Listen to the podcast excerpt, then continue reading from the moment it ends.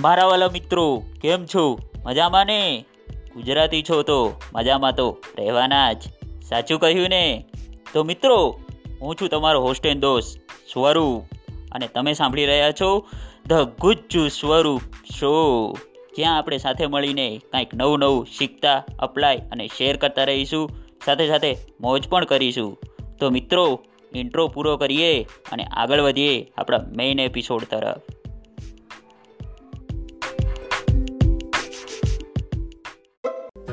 આજે હું તમારી સાથે એક બુક વિશે વાત કરવા જઈ રહ્યો છું, જેને મારી વિચારસરણી પણ બદલી નાખી અને સાથે સાથે મને ખૂબ જ મોટિવેટ પણ કર્યું.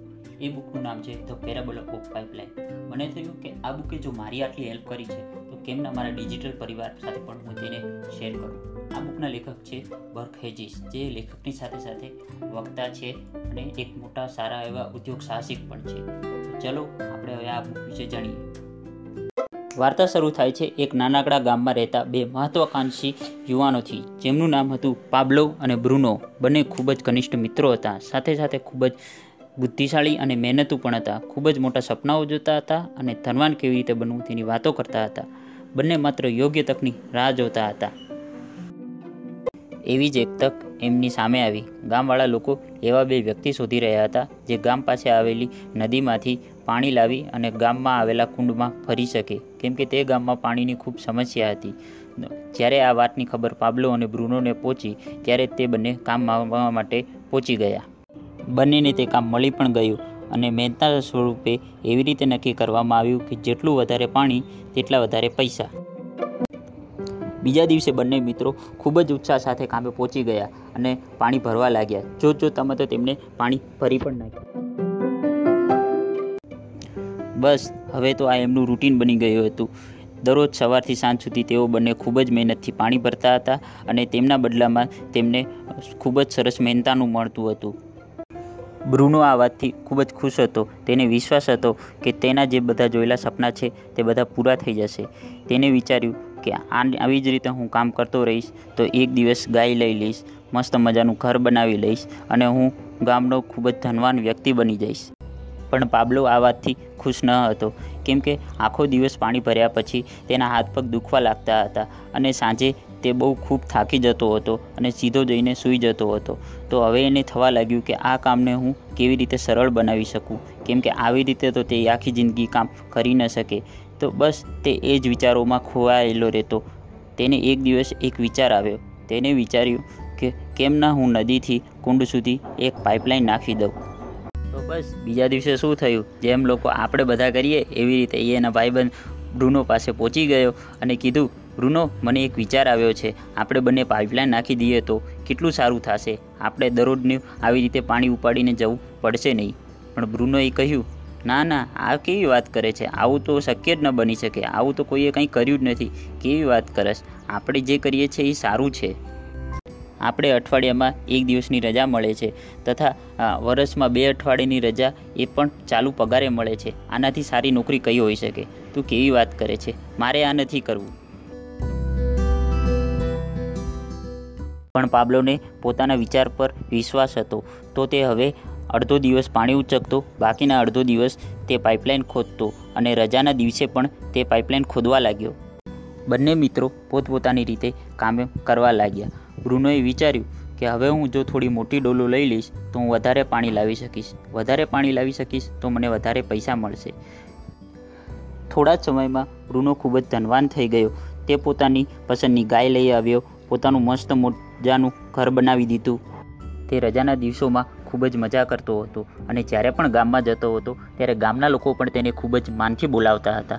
અને બીજી બાજુવાળો, આપણો પાબલો દરરોજ પાઇપલાઇન ખોદતો હતો. હવે તો લોકો અને બ્રુનો પણ તેને ચીડવવા લાગ્યા એ પાઇપલાઇન વાળો પાબલો પાઇપલાઇન વાળો પાબલો. પણ પાબલોએ હાર ન માની. કેમ કે તેને તેના સપના પર વિશ્વાસ હતો. તેને ખબર હતી કે એક દિવસ આ પાઇપલાઇન તેને ખૂબ જ અમીર બનાવી દેશે. ધીમે ધીમે સમય નીકળવા લાગ્યો. મહિનાઓ નીકળ્યા, પછી વર્ષો નીકળ્યા. પાબલોની પાઇપલાઇનનું કામ અંતિમ ચરણોમાં હતું. બીજી બાજુ બ્રુનો દરરોજ ડોલ ઉપાડીને થાકી જતો હતો. હવે તેની અસર તેના શરીર પર દેખાવા લાગતી હતી. હવે તે પહેલાં જેટલી ડોલો પણ ન ઉચકી શકતો હતો. હવે પાઇપલાઇનનું કામ પૂરું થઈ ગયું હતું. હવે પાબલોને પાણી પહોંચાડવા માટે ડોલ ઉચકવાની જરૂર ન હતી. હવે તે સૂતો હોય, જાગતો હોય કે ખાતો હોય, પાઇપલાઇન દ્વારા ગામના લોકોને પાણી પહોંચતું હતું અને તેને પૈસા મળતા હતા. તે ખૂબ જ ખુશ હતો. હવે તેને કાંઈ કામ કરવાની જરૂર ન હતી. આખરે તેની પાઇપલાઇન નાખવાનું સપનું સાકાર થઈ ગયું. હવે લોકો તેને પાઇપલાઇનવાળો પાબલો નહીં, ચમત્કારી પાબલો કહીને બોલાવા લાગ્યા. લોકો તેને એની દૂરદ્રષ્ટિ માટે એના વખાણ કરવા લાગ્યા અને ખૂબ જ આદર આપવા લાગ્યા. આ બુક વાંચ્યા પછી મને એક વાત તો ખબર પડી ગઈ કે આપણા બધાની હાલત બ્રુનો જેવી જ છે. આપણે દિવસ રાત કામ કરીએ છીએ, પૈસા ભેગા કરીએ છીએ અને વધારે પૈસા કમાવા માટે કાં તો એક્સ્ટ્રા જોબ કરીએ છીએ અથવા મોટી નોકરી સ્વીકારીએ છીએ. પણ જ્યારે આપણી ઉંમર થઈ જશે, ત્યારે શું? ત્યારે આપણે બીજા ઇન્કમ સોર્સનો સહારો લેવો પડશે.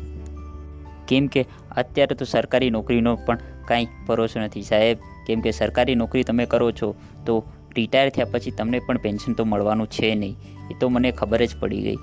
તો પછી આપણે ત્યારે વિચારશું, તો અત્યારથી શું કરવા વિચારીએ? ત્યારે વિચારશું ને ત્યારે આપણે ધંધો કરી લેશું. અરે ભાઈ સાહેબ, ધંધો કરવો જ છે, તો અત્યારે કરો, તમારી પાસે ટાઈમ છે, બધું છે, તમે અત્યારે કરી શકો છો.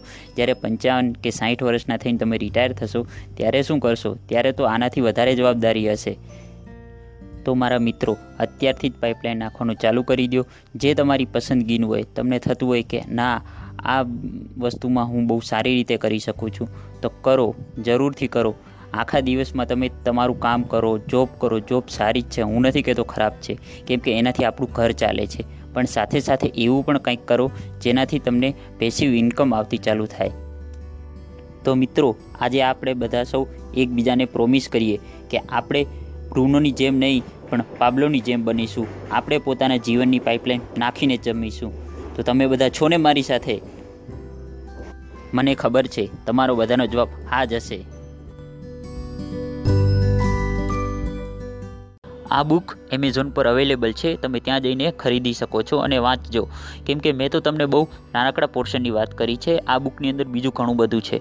તમે વાંચજો અને કહેજો કે બુક તમને કેવી લાગી.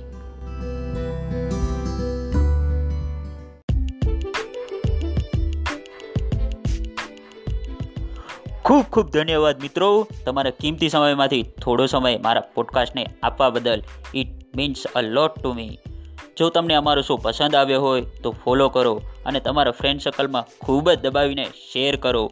જો તમે એપલ પોડકાસ્ટમાં સાંભળી રહ્યા હોય તો મસ્ત મજાનો ફાઇવ સ્ટારવાળો રિવ્યૂ આપી દેજો સાહેબ.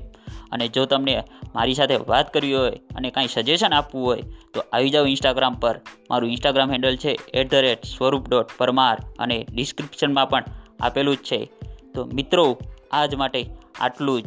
મળીએ આવતા એપિસોડમાં. ત્યાં સુધી મજા કરતા રહો મિત્રો અને પરિવાર સાથે અને સાંભળતા રહો ધ ગુજ્જુ સ્વરૂપ શો.